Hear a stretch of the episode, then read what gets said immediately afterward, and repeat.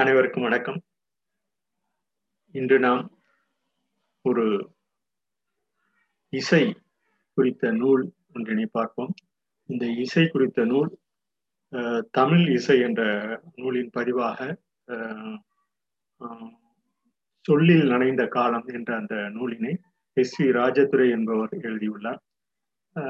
அந்த நூல் பலகாலம் ஒரு ஒரு நாளிதழ் ஒரு ஒரு இதழில் வந்த தொகுப்பினை நூலாக கருதலாம் இந்த குறிப்பு குறித்து நாம் தொடர்ந்து பல்வேறு இந்த பதிவுகளை தொடர்ந்து மேற்கொள்கிறோம். அந்த பதிவுக்குண்டான ஒரு ஆய்வு கட்டுரையும் சமீபத்தில் வெளியிட்டுள்ளேன். அந்த வெளியீட்டு அறிக்கை குறித்தும் இந்த இந்த இன்று நாளையும் தொடர்ந்து இந்த பதிவினை மேற்கொள்ளலாம் என்று உள்ளோம். இந்த பதிவு தமிழ் இசை பதிவு. இந்த இசை என்பதை நாம் இயற்கையின் சைகை என்போம். இறைவன் சைகை என்போம்.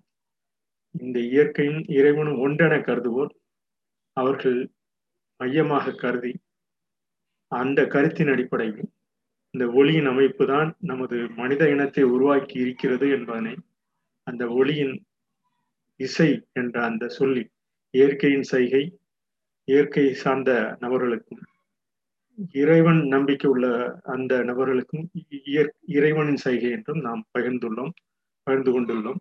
இவை இரண்டும் ஒன்றென கருதும் மனித இனம்தான் நமது இனம். இதுவரையில் வளர்ந்து வளர்ந்த வளர்ந்து கொண்டிருக்கிற மனித இனம். இவன்று இரண்டுக்கும் ஒருமைப்பட்டுள்ள அந்த ஒளி குறிப்பு தான் நமது இசையாக நமது தொடர்ந்து நமது பரிணாம மனித இன பரிணாமத்தில் வளர்ந்துள்ளது. எந்த மொழியில் இருந்தாலும் சரி எந்த நாட்டில் இருந்தாலும் சரி அதற்கு தனி சிறப்பாக தமிழ் இசை உள்ளது என்பதனை நாம் இந்த தொடரில் தொடர்ந்து பகிர்ந்து வருகிறோம் இசை என்பது அனைவரையும் ஒருங்கிணைக்கக்கூடிய அனைத்து உயிரினங்களையும் ஒருங்கிணைக்கக்கூடிய ஒரு ஒளி அமைப்பு என்பதனை அறிவோம். சமீபத்தில் கூட அனாதி ஒளி ஆதி ஒளி என்று அந்த அனாதி ஒளி என்பது அனைத்து நாட்டு மக்களின் திசை தினக்குறிப்பாக அந்த ஒளி குறிப்பினை ஒருங்கிணைத்து மொழியாக கருதியதை அதை ஆதி குறிப்பாக ஏட்டினில் பதிவினில் தொடர்ந்து அந்த பதிவு மேற்கொண்டுள்ளதுதான் ஆதி குறிப்பாக ஆண்டாண்டு காலமாக தினமும் அந்த சைகையினை புரிந்து கொண்டு இயற்கையின் சைகையினை புரிந்து கொண்டு நாம் ஒளிக்குறிப்பாக மொழிக்குறிப்பாக பணிந்துள்ளோம் என்பதனை இந்த நேரத்தில் பகிர்ந்து கொண்டு அந்த நூலின் ஆஹ், சாரம்ப சாராம்சத்தை அந்த நூலின் கருத்துக்களை இன்று பார்ப்போம்.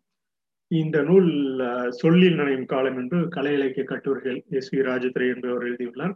இவர் ஒரு ஒரு ஒரு குறிப்பிட்ட ஒரு தொகுதி சாய்ந்த ஒரு நூல் இசைவாளர்.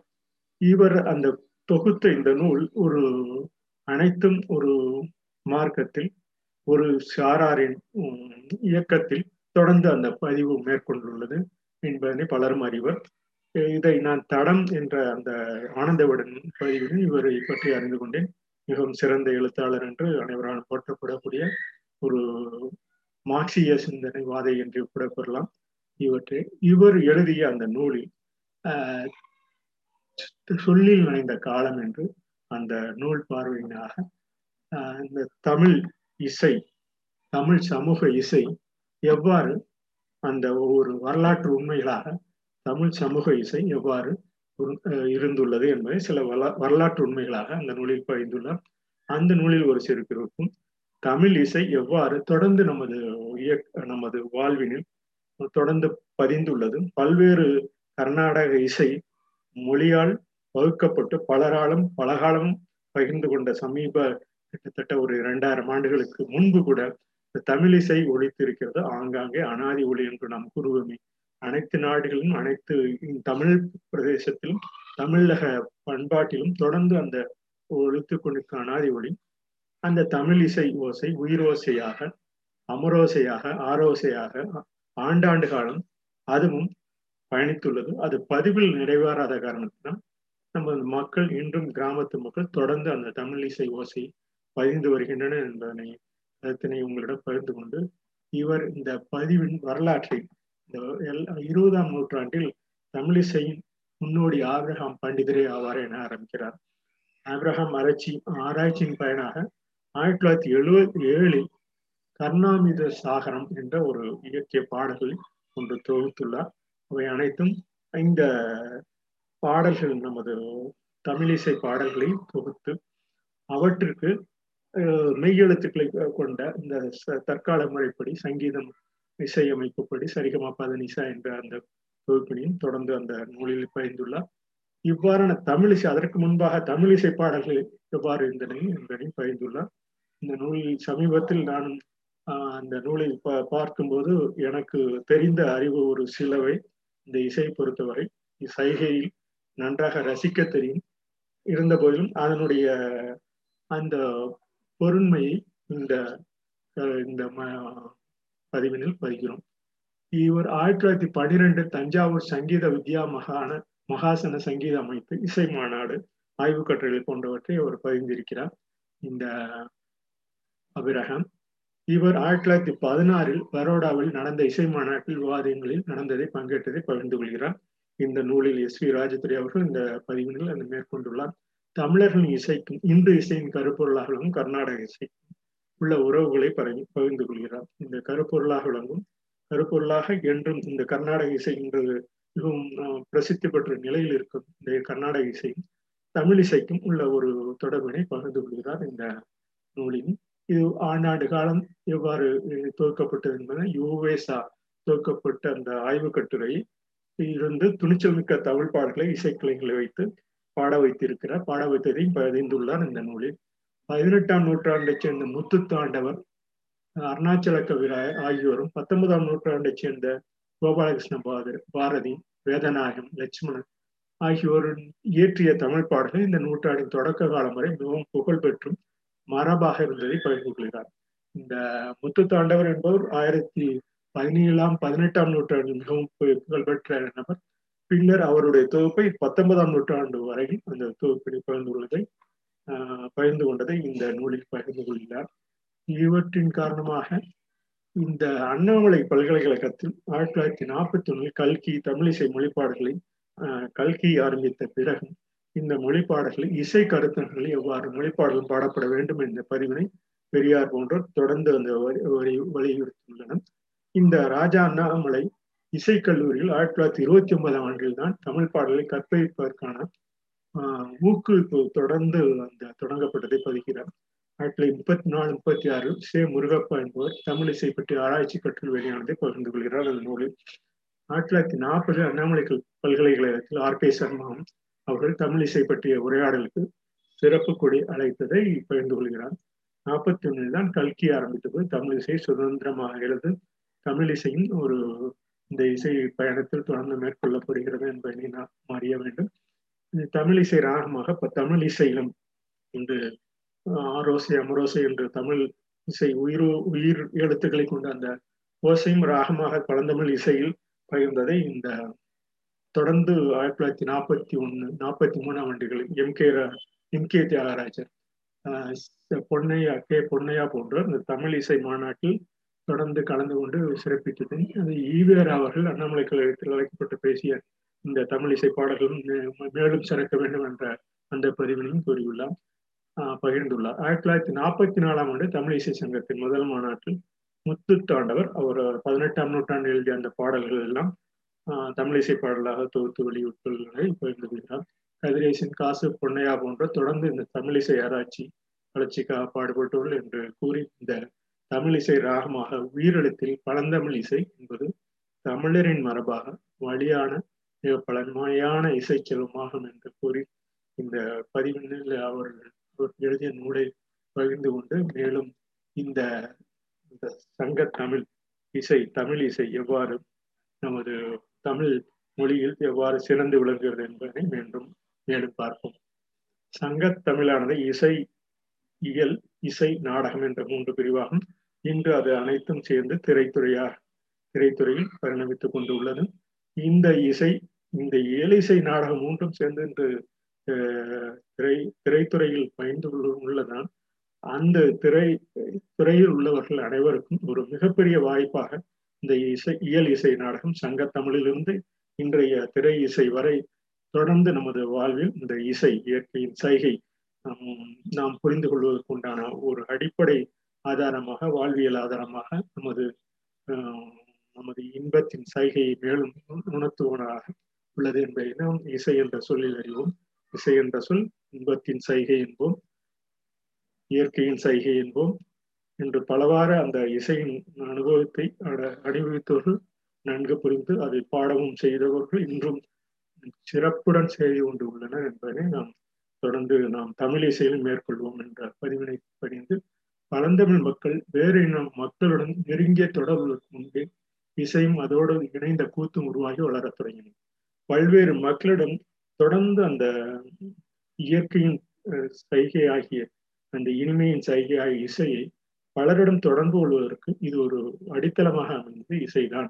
அந்த ஒளிக்குறியீடு தான். அந்த ஒளிக்குறியீட்டில் அணை அமைந்த அந்த ஒளிக்குறியீட்டின் ஒருங்கிணைப்பு தொடர்ந்து இசை வடிவம் நமக்கு பங்களித்துக் கொண்டுள்ளது என்பதனை இந்த இசை கூத்து போன்ற கலைநுட்பங்களின் மூலம் இலக்கண தமிழ் நூல்கள் பலவாறு எழுந்துள்ளன என்பதை நாம் அறிய வேண்டும்.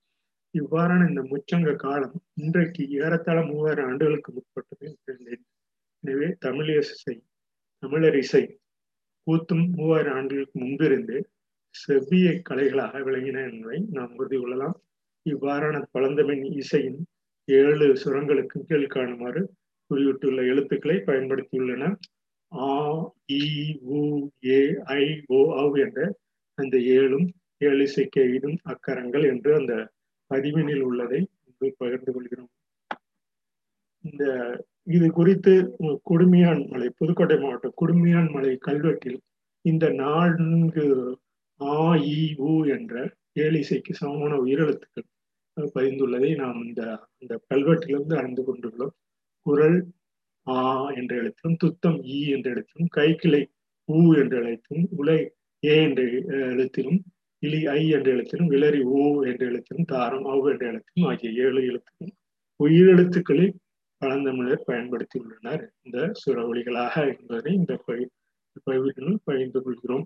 இது குறித்து சமீபத்தில் நான் தமிழ் இசை ஆய்வ முனைவரிடம் கேட்டபோது இது குறித்து பல்வேறு பாடல்கள் சிலப்பதிகாரத்தில் உள்ளன என்பதையும் அவர் கூறிய அந்த முனைவரையும் பாராட்டுகிறோம் இந்த நேரத்தில். மேலும் ஒரு சுரத்தில் நான்கில் ஒரு பாக கூறுகளாக உயிரெழுத்து மூலம் உணர்த்தும் வழக்கு தமிழ் நாட்டில் இருந்தது. குடிஞான்மலை கல்வெட்டில் ஒரு சுரம் நான்காக பகிர்க்கப்பட்டு இந்த ர எனும் ரசிக்கக்கூடிய தன்மை அந்த எழுத்தில் ர எனும் நமது மெய்யெழுத்தில் ர ரீ ரூ ரே என்றவாறு குறிக்கப்பட்டுள்ள பேராசிரியர் சம்பந்தமூர்த்தி எடுத்து காட்டியுள்ளார் என்ற அந்த கல்வெட்டில் உள்ளது.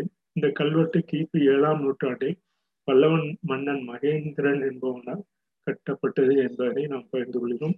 இந்த குடிமான்கள் மலை கல்வெட்டில் ஆ இ உ ஏ என ஏழிசைக்கு சமமான உயிரெழுத்துக்கள் ரா நான்கு வகைகள் கா கி கு கே என்று காவின் நான்கு வகைகள் தா என்ற எழுத்தில் தா தி து தே என்ற நான்கு வகைகளும் அந்த குறிப்பீட்டில் எழுத்துக்கள் அடங்கியுள்ளதை அந்த உயிர் எழுத்துக்களின் அமைப்போடு எழுத்துக்கள் அமைந்துள்ளதையும் இங்கு பகிர்ந்து கொள்கிறோம். தமிழிசை இருபத்தி ரெண்டு அழகு பனிரெண்டு தானசுரம் நாற்பெரும் பண் ஏழு பெரும் பாலை அடிப்படை மற்றும் எண்பத்தி ரெண்டு பாலை என்ற அடிப்படையில் உள்ளது. இந்த பாலை என்ற சொல் ராகத்துக்கு உண்டான அடிப்படை சொல்லாக அந்த காலத்தில் கருதியுள்ளனர் இன்று மிக பிரசித்தி பெற்று இருக்கும் இந்த கர்நாடக இசை மிகவும் பிரசித்தி பெற்று ஹரிகாம்போதி நடன பைரவி இருமத்தி இரு மத்திமத்தோடி சங்கராபரணம் கரகரப்பியா தோடி கல்யாணி ஆகிய ஏழு பெரும் பெரும் ராகங்களே பழந்தமிழ்ச்சியில் இரண்டாயிரம் ஆண்டுகளுக்கு முன்னர் தோன்றிய ஆதி ஏழ்வரும் ஏழ்வரும் ராகங்கள் ஆகும் என்று தாதி எனும் சொல் ஆண்டாண்டு காலம் தினமும் ஒலி ஒழிக்கக்கூடிய அந்த திசையில் நமது ஒளியாக நாம் கேட்டுக்கொண்ட இசையை கேட்டுக்கொண்டிருக்கிறோம். பதிவில் இல்லாதனால் அது அனாதி ஒளியாக பலராலும் ஏற்றுக்கொள்ள பலரால் பின்பற்ற முடியாத சூழ்நிலையில் உள்ளது. மற்றபடி கர்நாடக நடனம் ஆதிய ஆண்டாண்டு காலம் தினமும் பயின்று இன்று வரை அந்த கர்நாடக இசை நம்முடன் பயணித்துக் கொண்டும் வந்துள்ளது என்பதை நாம் அறிய வேண்டும். பெண்களுக்கு ஆதியில் ஆள் என்றும் பின்னர் பாலை என்றும் இன்று மேலகர்த்தாராகும் என்றும் பெரும் தொடர்ந்து அந்த இசை என்ற குறிப்பு நமது தமிழ் பண் பாடலாக நாம் அறிய வேண்டும். இவ்வாறான தமிழ் இசையின் சிறப்பான பாலைகளான ஏழ்வரும் பாலைகள் முறையே செம்பாலை என்ற பாடலை அறிக அரிக்காம்போதி படுமலைப்பாளை நடன பைரவி நடபைரவி என்றும் செவ்வழிப்பாளை இருமத்தி பத்தோடி என்றும் அரும்பாலை சங்கராபரணம் கோடிப்பாலை கரகரப்பிரியா விளரிப்பாளை தோடி செம்பாளை கல்யாணி என சிலம்பு அதிகாரம் சிலம்பு அரங்கேற்ற காதையில் இளங்கோடிகள் குறிப்பிட்ட வரிசை முறை அடிப்படையாக கொண்டு தமிழ் பண்கள் இசைக்கப்பட்டன என்பதை நாம் அறிந்து கொள்வோம். இவ்வாறான பண்கள் பாடல்களாக ஆம்பல் பண் காஞ்சிப்பெண் காமரம் குறிஞ்சிப்பெண் செவ்வாழைப்பெண் நைவனம் பஞ்சுரம் படுமலைப்பெண் பாலைப்பெண் மருதப்பெண் விளரிப்பெண் ஆகிய பெண்கள் முழுமையாகவும் அவற்றின் பிரிவுகளாகவும் இசைக்கப்பட்டுள்ளன என்பதை நாம் பண்களாக அறிந்து கொள்ள வேண்டும். இந்த பண்டைய தமிழகத்தில் கிட்டத்தட்ட பதினோராயிரத்தி தொள்ளாயிரத்தி தொண்ணூறு ராக இசையில் இருந்திருப்பதாக சிலப்பதிகாரத்தில் கூறுகிறது. பிங்கள பிங்கள பிங்களந்தையில் நூத்தி மூணு தாய்ப்பெண்களும் மேலகத்தார் ஆண்கள் பனிரெண்டாயிரம் பெண்களும் குறிப்பிடு குறிப்பிடப்படுகின்றன. இந்த ஆப்ரஹாம் பண்டிதர் எழுதிய கர்ணாமித சாகரண நூலில் ஒவ்வொரு பாலைக்கும் பாலைக்கும் என்கிற ராகத்திற்கு பிறக்கும் பண்கள் பட்டியலிடப்பட்டுள்ளது.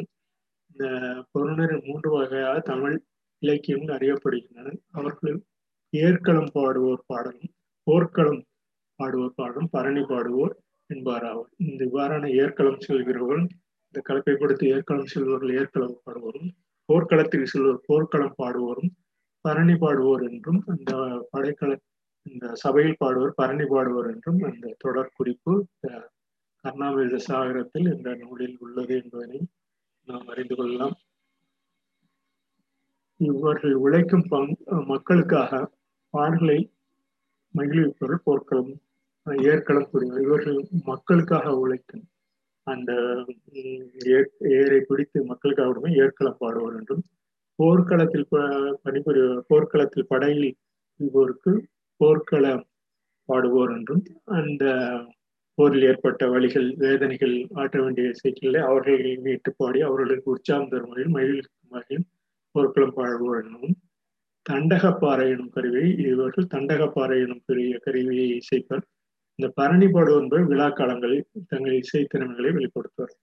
இந்த பரணி பாடுவோர் என்பது இசைக்காலங்களில் இசை கச்சேரி போன்றவற்றில் தொடர்ந்து அந்த மன்னர்கள் போர்களை குறித்தும் விவசாயிகளின் ஏற்களம் குறித்தும் தொடர்ந்து இந்த பாடும் நிலைமை நமது தமிழகத்தில் தமிழ் இசையாக அந்த காலத்தில் நிலைத்துள்ளது என்பதை நாம் தொடர்ந்து எழுதும் பரணி என்பது ஒரு கூத்து போன்ற நாடகம். எனவே பரணி பாடுவோர் ஆடலிலும் திறன் பெற்றனர் என்று அறிந்து மேலும் கூத்தவர் என்பவர் நாட்டிய நாடக வடிவில் தங்களை கருத்துக்களை வெளிப்படுத்துவார் என்பதும் இவர்கள் ஒரு இடத்திலிருந்து மற்றொரு இடத்திற்கு இடம்பெயரும் வாழ்க்கை உடையவர்களாகி அந்த இயற்கும் இயற்கை ஒளியை இயற்கையின் சைகையை இசையை தொடர்ந்து நமது வெளிக்குறிப்பாக பயன்படுத்தியுள்ளனர் என்பதனை பதிந்து இன்றைய பதிவினை நிறைவு செய்கிறோம். நான் அடுத்த பதிவில் இந்த எமது இந்த நூல் குடித்த பதிவினை மேற்கொள்கிறோம். அனைவருக்கும் நன்றி. வணக்கம்.